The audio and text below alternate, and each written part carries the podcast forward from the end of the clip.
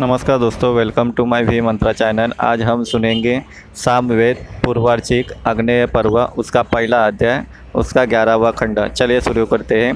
ये अग्नि आपको बहुत सी हवि प्रदान करते हुए मैं उसी तरह आपकी शरण में आया हूँ, जैसे बहुत धनवान की शरण में सेवक आते हैं। हे स्तुति करने वाले, अग्नि ज्ञानियों के तेज को धारण करने वाले हैं, विधाता आदि देवों को बुलाने वाले हैं। आप इनके लिए महान और प्राचीन स्तोत्र का पाठ कीजिए। हे अग्नि, आप बल से उत्पन्न हुए हैं। आप अन्न के स्वामी व अंतर्यामी हैं। आप हमें बहुत सा अन्न धन दीजिए। हे अग्नि, आप यज्ञ में पूजनीय हैं। यजमान के लिए देवताओं का यज्ञ कीजिए। देवों को बुलाने वाले आप शत्रुओं को हराकर शोभामय, शोभायमान होते हैं। हे अग्नि, आप सात माताओं की सहायता से उत्पन्न होने वाले हैं। आप सोम को सेवा कार्य में शोभित करते हैं।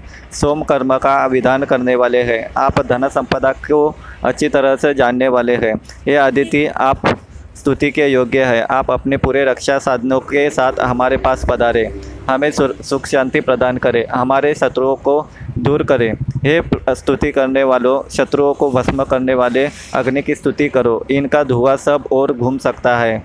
इन प्रकाश को कोई नहीं रोक सकता। ये सब कुछ जानने वाले हैं। आप हवि से इन की आराधना कीजिए।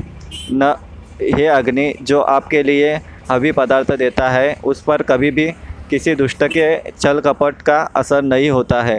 ये अग्नि, आप छली कपटी शत्रु को बहुत दूर फेंक दीजिए। आप सत्य के पालनहार है। हमारे लिए सुख शांति का मार्ग सुगम बनाइए।